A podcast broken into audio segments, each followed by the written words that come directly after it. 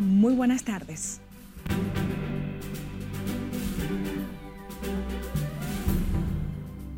En medio de desgarradoras escenas de dolor, sepultan restos del segundo teniente Fernando Pérez Perigüete, asesinado por desconocidos para robarle su alma de reglamento. Juzgado de Atención Permanente de Santo Domingo Este impone tres meses como medidas de coerción a los imputados del asesinato de la joven Paula Santana Escalante. Exigen justicia familia de recluso asesinado en cárcel Rafael Hombres. Fallece mujer quemada por su pareja en Los Mamilles luego de ocho días hospitalizada. Familiares exigen justicia. Abogados piden rápidos resultados en investigación del Ministerio Público sobre denuncia de jueza Analí Florimón. Genera revuelo en el Congreso propuesta para reducir beneficios y cantidad de diputados en la Cámara Baja. Arrestan en Puerto Rico dos prófugos entre los más buscados por las autoridades en República Dominicana. Y las autoridades rescatan a varias personas durante naufragio de embarcación donde viajaban unas 40 personas.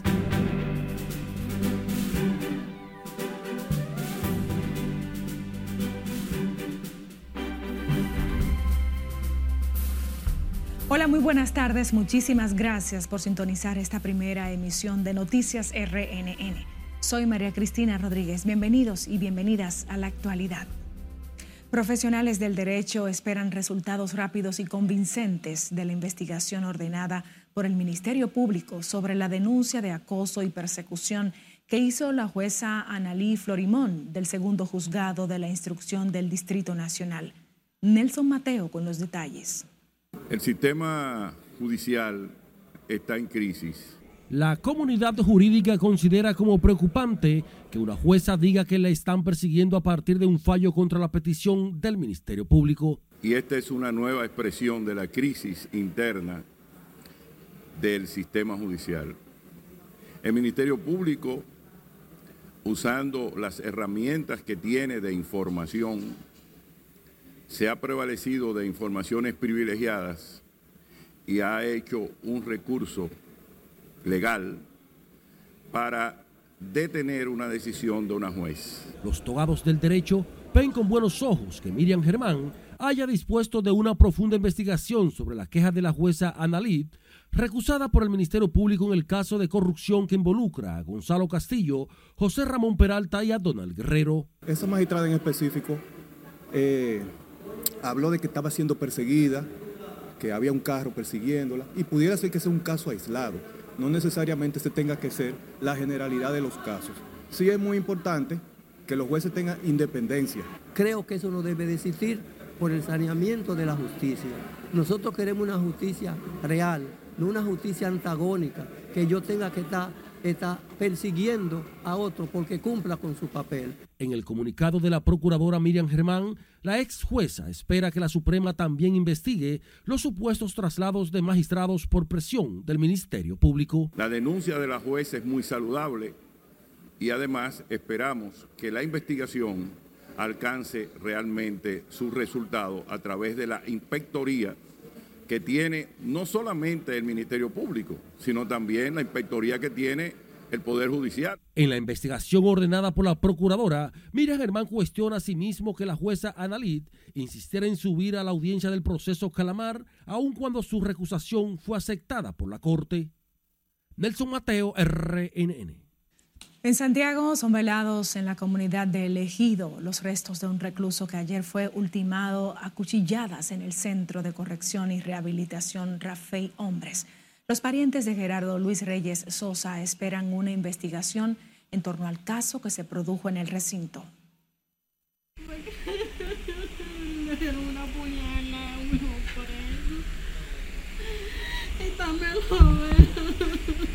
Donde llegó ya. Hubo demora en el traslado de él, entiende usted, para el hospital. El presunto victimario fue identificado como Anderson García Esteves, condenado también a 20 años de prisión. De acuerdo con la versión de la familia de la víctima, el interno iba a salir de prisión en los próximos días tras cumplir una pena de 20 años por atraco.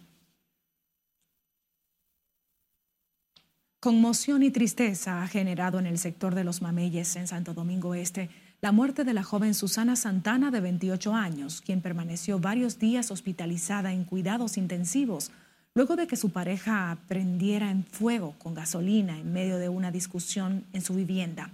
El responsable del hecho ocurrido el pasado 20 de febrero continúa prófugo mientras la familia y vecinos de la víctima exigen justicia. Tenemos a Liliani Martínez con más en directo. Muy buenas tardes, Liliani. Gracias, así es. Las quemaduras de tercer grado causadas por su cónyuge arrebataron la vida a Susana Santana tras ocho días luchando por sobrevivir. Ay,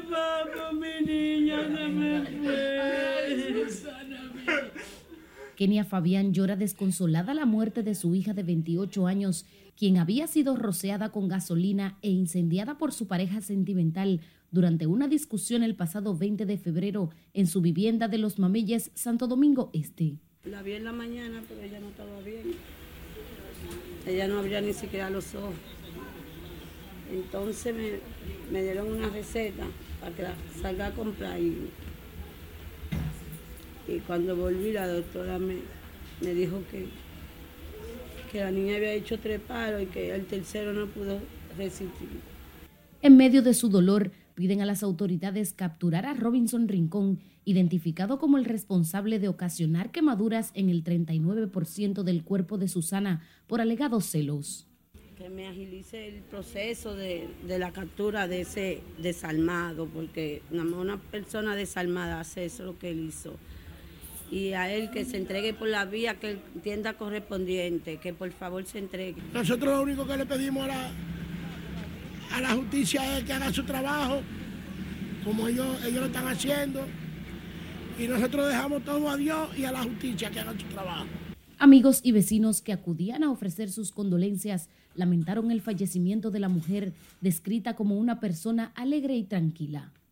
Me dolió, me duele. La, la comunidad estamos todos condenados con este hecho. Así es que yo, mire, yo misma oré mucho a Dios por ella para que la salvara porque tiene tres niños. Es una persona muy querida por aquí. Muy tranquila, cariñosa y buena.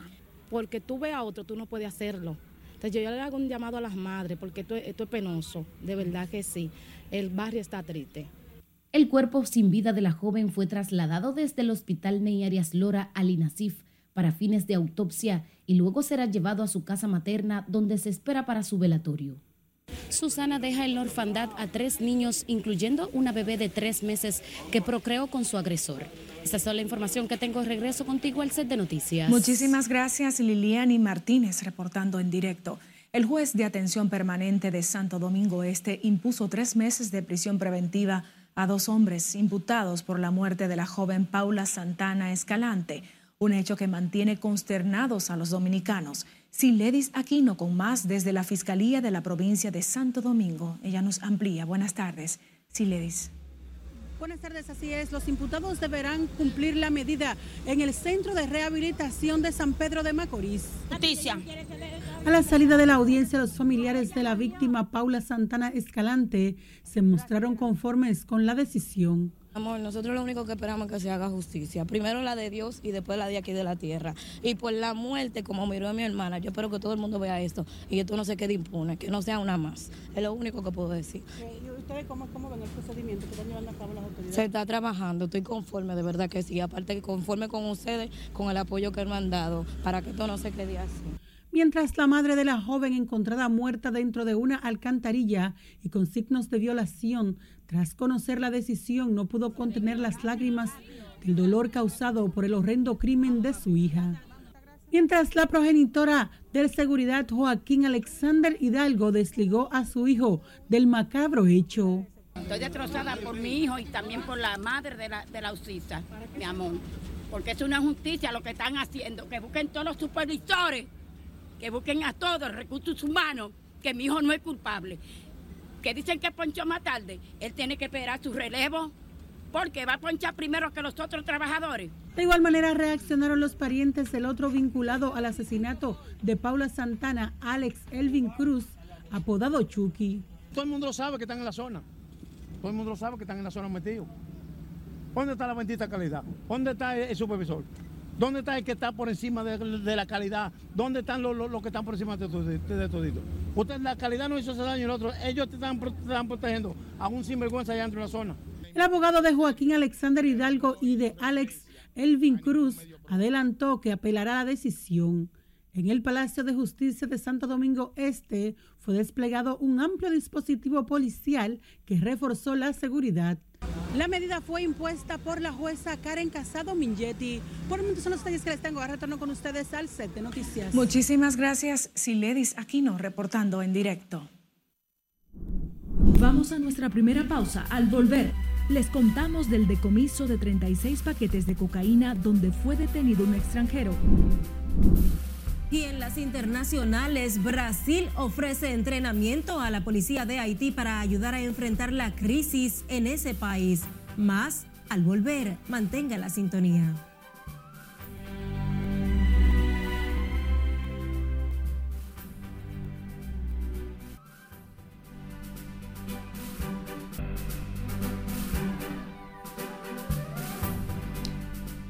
Gracias por continuar en sintonía con nosotros. En el plano internacional, el presidente brasileño Luis Ignacio Lula da Silva aseguró que su país está ofreciendo entrenamiento a la Policía Nacional Haitiana para ayudar a solucionar la crisis que afecta a esa nación. Conectamos con nuestra editora de las internacionales, Scarlett Guichardo. Buenas tardes y bienvenida, Scarlett.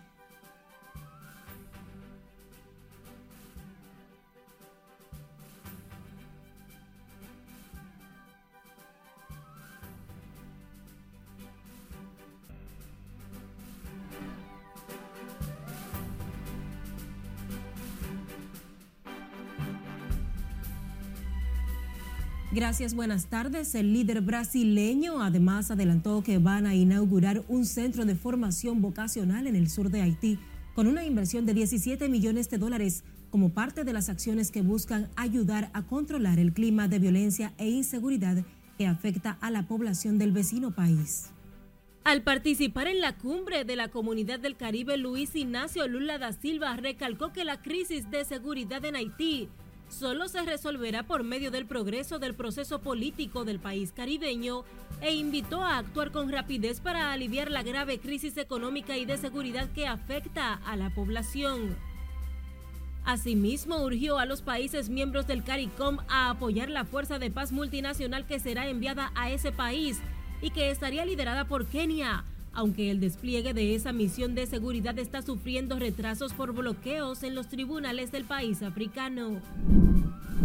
El presidente ruso Vladimir Putin advirtió hoy a las potencias occidentales del riesgo real de una guerra nuclear en caso de que aumente el conflicto en Ucrania.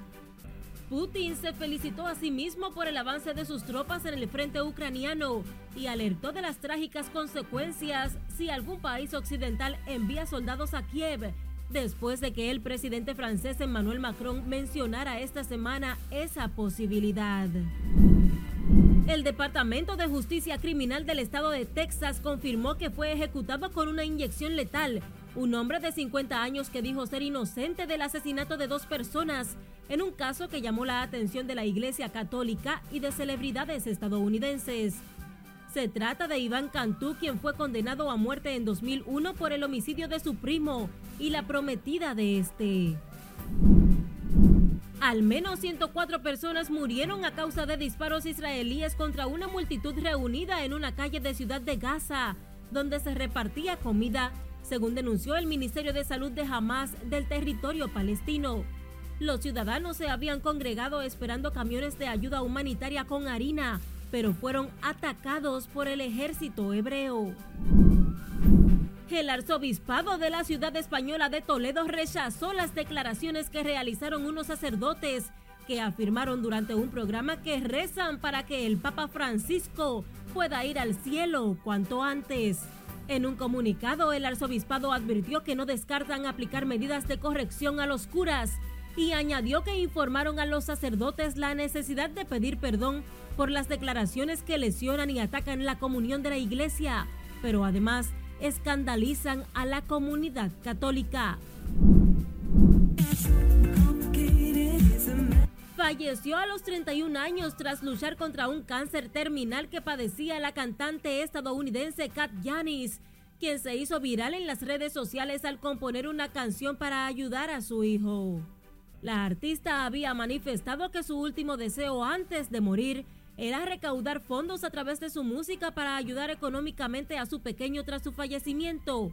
Y una de las melodías con las que logró este cometido fue Dance Out of My Head, canción que se viralizó rápidamente en las plataformas digitales. La lamentable noticia fue confirmada a través de las redes sociales por un hermano de la cantante. Hacienda el mundo hasta este momento. Regreso contigo.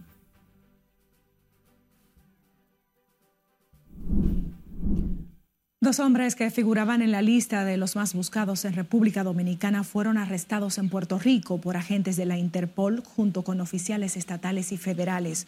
Un comunicado de prensa del Departamento de Seguridad Pública de Puerto Rico señala que los dos individuos son de alta peligrosidad y que están acusados por su presunta participación en el asesinato de Juan Carlos Cruz Alcántara, un joven de 29 años, estudiante de Administración de Empresas, en un hecho ocurrido en Boca Chica. Kelil Joel Agüero y Frank Clinton Ramírez Mora llegaron a Puerto Rico de manera ilegal aproximadamente hace cuatro meses.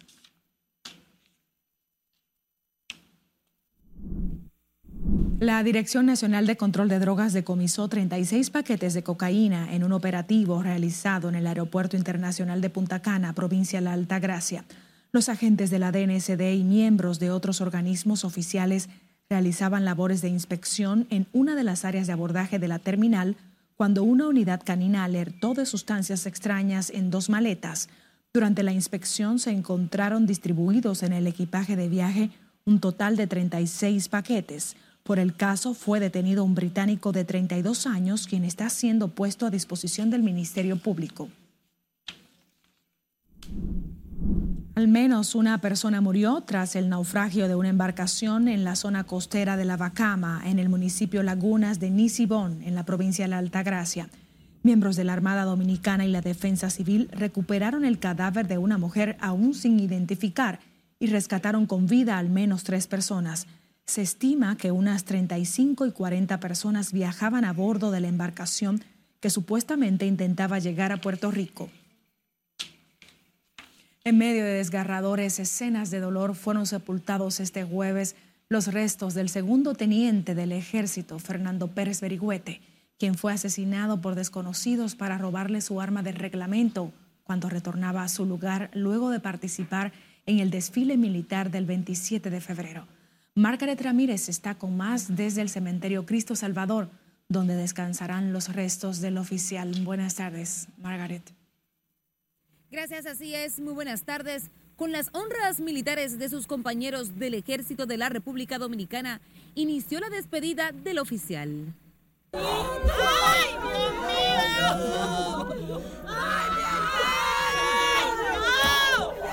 De la fe y del amor de sus hijos, que hoy quedan huérfanos, la esposa de Fernando Pérez Berigüete llegó a la que será la última morada de su esposo, prometiendo seguir guiando a sus vástagos por el camino del bien.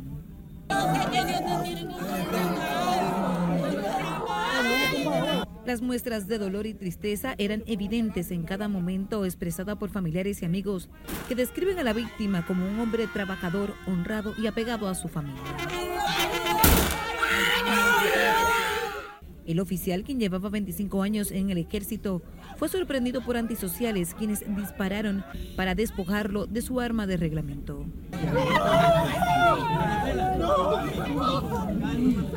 Hasta el momento las autoridades no han identificado a los atacantes del militar, que es el segundo que cae a manos de la delincuencia en los últimos 15 días. Ay, no, ay, no, ay, no, no, ¿Y cómo Ahora los familiares y amigos de Pérez Berigüete esperan la acción rápida de las autoridades para dar con los responsables de su muerte. Es todo lo que tengo por el momento. A retorno contigo al estudio. Muchísimas gracias, Margaret Ramírez, reportando en directo los intentos de suicidios, la agresividad y otras actitudes emocionales que muestra una gran parte de la población preocupa a ciudadanos consultados que atribuyen esos comportamientos a la desesperanza que sienten algunas personas trastorno del estado de ánimo, desempleo y precariedades económicas. Estas personas además consideran necesario un mayor apoyo por parte de las autoridades del Estado para que la población más vulnerable tenga acceso a servicios médicos de salud mental.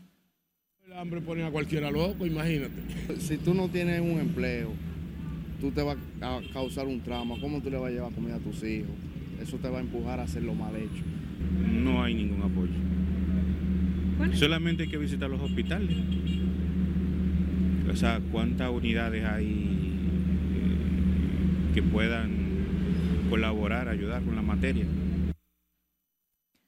Ante esta situación, especialistas exhortan a la población a estar atenta a los síntomas que pueda presentar algún familiar o conocido sobre su salud mental para motivarlo a buscar ayuda en los centros médicos correspondientes y así evitar desenlaces fatales.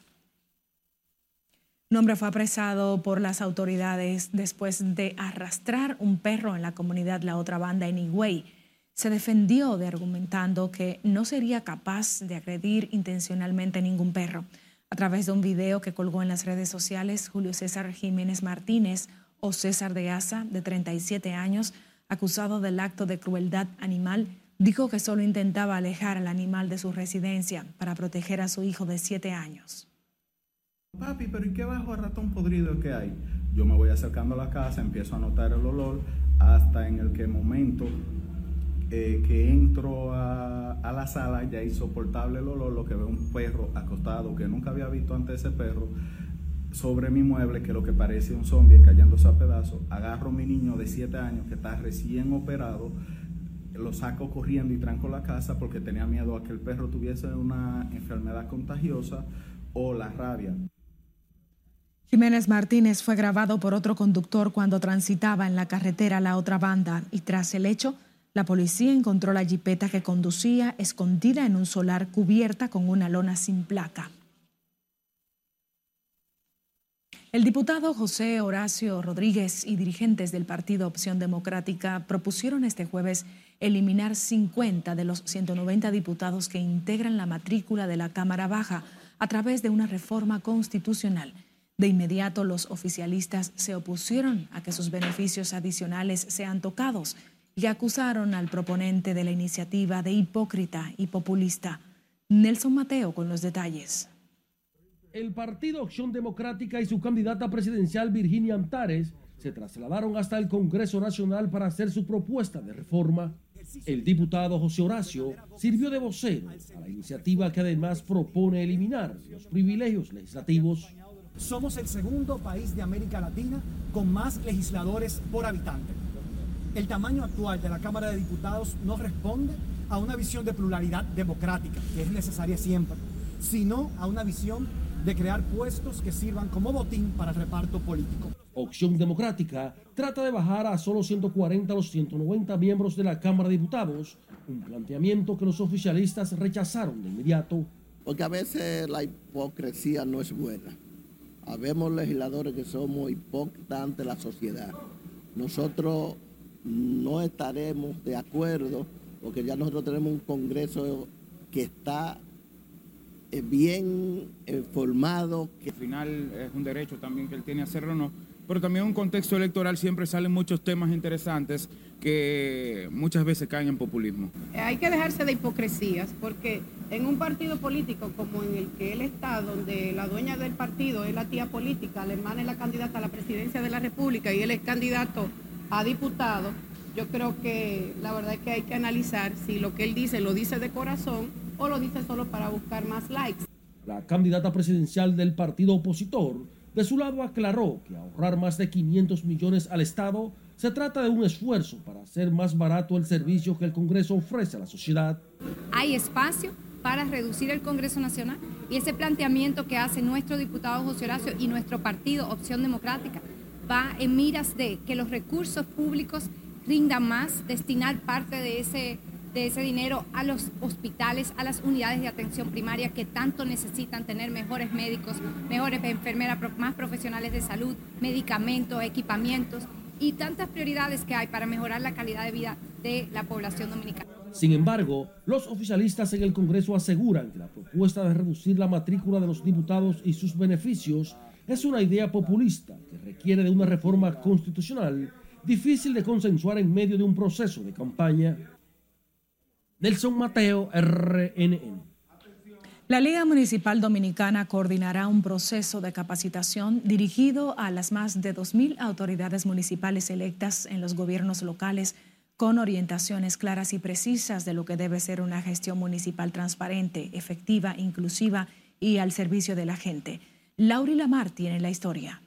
Todas las instituciones del gobierno lo que buscamos es que haya esa verdadera coordinación. El objetivo de este proceso, que se implementará con fondos propios de la Liga Municipal Dominicana, consiste en que las autoridades locales se empoderen sobre la gobernabilidad de los territorios para ello se ha coordinado con todas las entidades municipalistas, así como las diferentes entidades del Estado vinculadas a la gestión municipal. Respetando la autonomía de los gobiernos locales, haya una verdadera coordinación, porque el Estado es uno solo, la administración pública es una sola. La administración municipal es parte de la administración pública que es una sola. Nosotros vivimos diciendo, lo que no está en la ley de presupuesto general del Estado no existe. Desde el presupuesto hay toda la disposición y seguiremos con nuestras capacitaciones en el desarrollo de las capacidades y en el desarrollo del nuevo de la nueva estructura programática que todos los ayuntamientos y gobiernos locales deben de comenzar a ejecutar este año. Según el cronograma, serán abordados los contenidos relacionados con recursos humanos, planificación y ordenamiento del territorio, gestión presupuestaria, transparencia, participación social y presupuesto participativo, entre otros. Nosotros estamos en todos los territorios acompañando dominicanas y dominicanos que esperan que seamos capaces de transformarnos desde ahí para que el país se desarrolle y llevarles realmente a los municipios lo que necesitan y lo que merecen. De la, estaré siempre trabajando de la mano con ustedes para un mejor desarrollo de nuestro municipio Santo Domingo Norte. El proceso de inducción, la capacitación, el entrenamiento es clave para garantizar una buena gestión.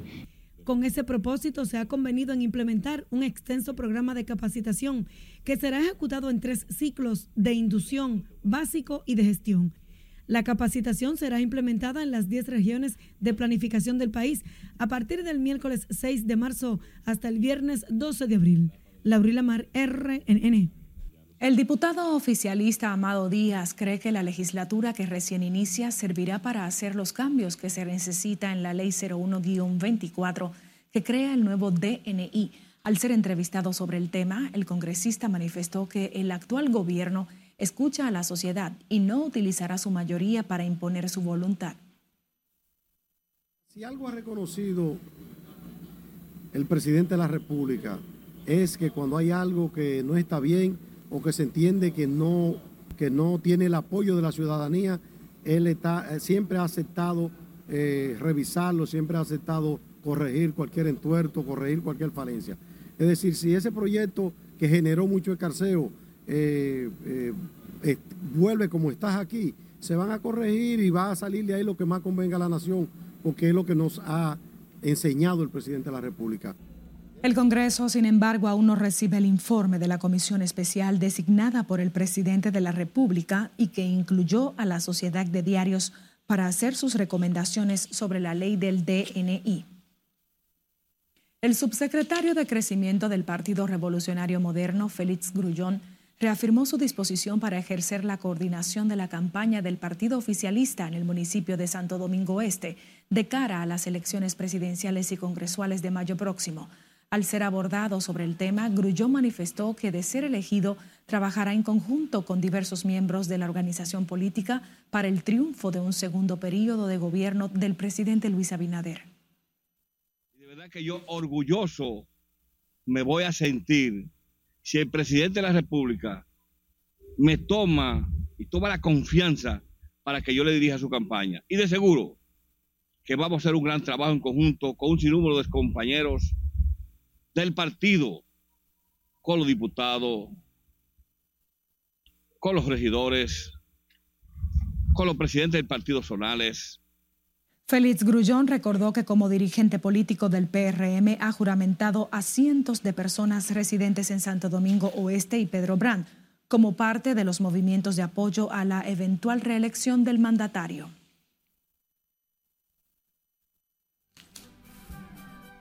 Nos vamos a comerciales. Quédese con la Red Nacional de Noticias. Volvemos en breve con más.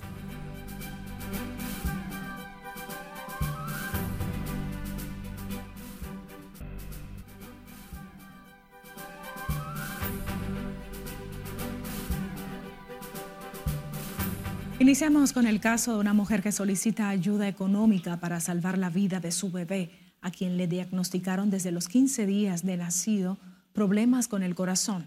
El pequeño debe ser sometido a una cirugía y la familia de escasos recursos debe reunir la suma de 269.943 pesos para el procedimiento quirúrgico. Los interesados pueden contactar a la madre al 829-868-1688. Familiares del adolescente de 16 años, Gabriel de Jesús Valdés Sánchez, solicitan nuevamente donantes de plaquetas, quien padece de leucemia aguda. Gabriel tiene varias semanas ingresado en el Hospital General de la Plaza de la Salud a la espera de donantes. Si usted desea donar, puede acudir al Banco de Sangre de la Plaza de la Salud o ponerse en contacto con la madre del joven Marta Sánchez, cuyo número de teléfono es 829-610-5885. La Oficina Nacional de Meteorología descontinuó las alertas meteorológicas en varias provincias debido al alejamiento de la vaguada frontal que se mantuvo por varios días incidiendo sobre el territorio nacional. Según las predicciones del organismo, las condiciones del tiempo comenzarán a mejorar en gran parte del país por la baja en la probabilidad de precipitaciones.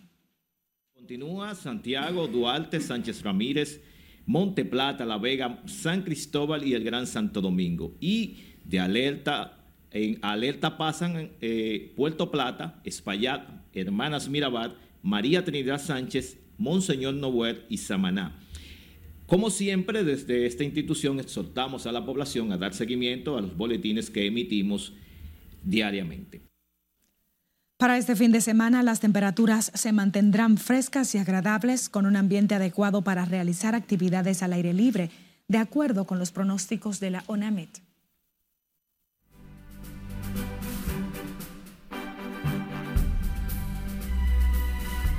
Saludos mi gente, bienvenidos a Los Deportes, esta primera emisión y vamos a arrancar con NBA. LeBron James tiene 39 años de edad, está en su temporada 21 en la, en la gran liga de baloncesto y fíjense lo que hizo ayer. Él solo en el último cuarto se echó en un bolsillo a los Clippers de Los Ángeles. Los Lakers superaron un déficit de 21 puntos y lograron la victoria 116 a 112 frente a los Clippers, rivales de ciudad LeBron metió 19 puntos en ese último cuarto. Metió 5 triples, 3 asistencias que representaron 8 puntos en ese último periodo. Su defensa fue crucial ante Kawhi Leonard y defendió todo el camino para darle la victoria a los Lakers que se llevan la serie frente a los Clippers. Ese fue el último partido de esta temporada regular frente a sus rivales de ciudad. Óyeme, qué gran encuentro para LeBron James, lo que sigue haciendo a sus 39 años de edad y su temporada 21 en la liga. Pasamos a otro encuentro y es que Nikola Jokic sigue durísimo.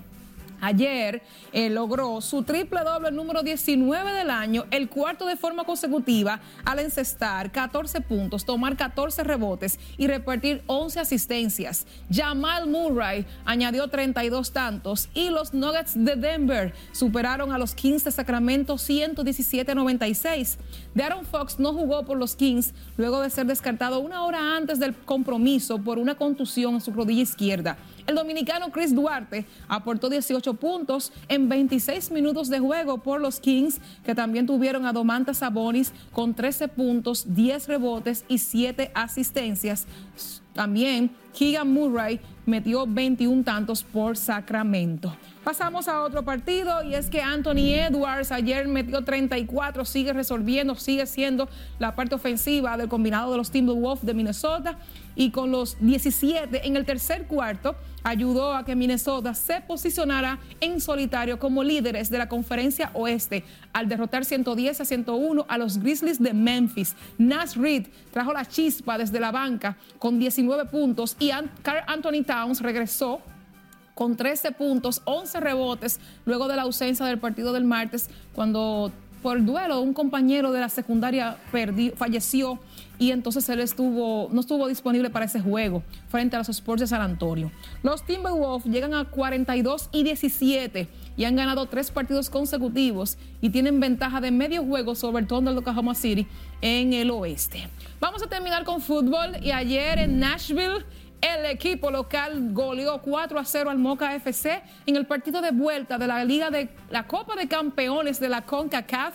Y con esto, con este resultado, el Nashville terminó con un marcador global de 7 a 0 y enfrentará en los octavos de final al Inter de Miami de Lionel Messi.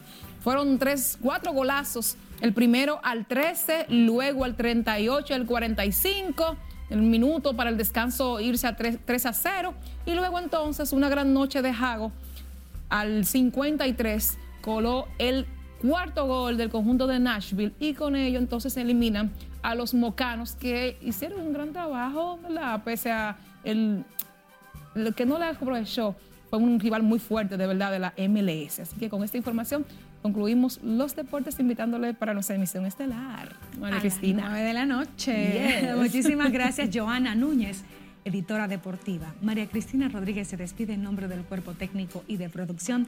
Les deseo feliz tarde.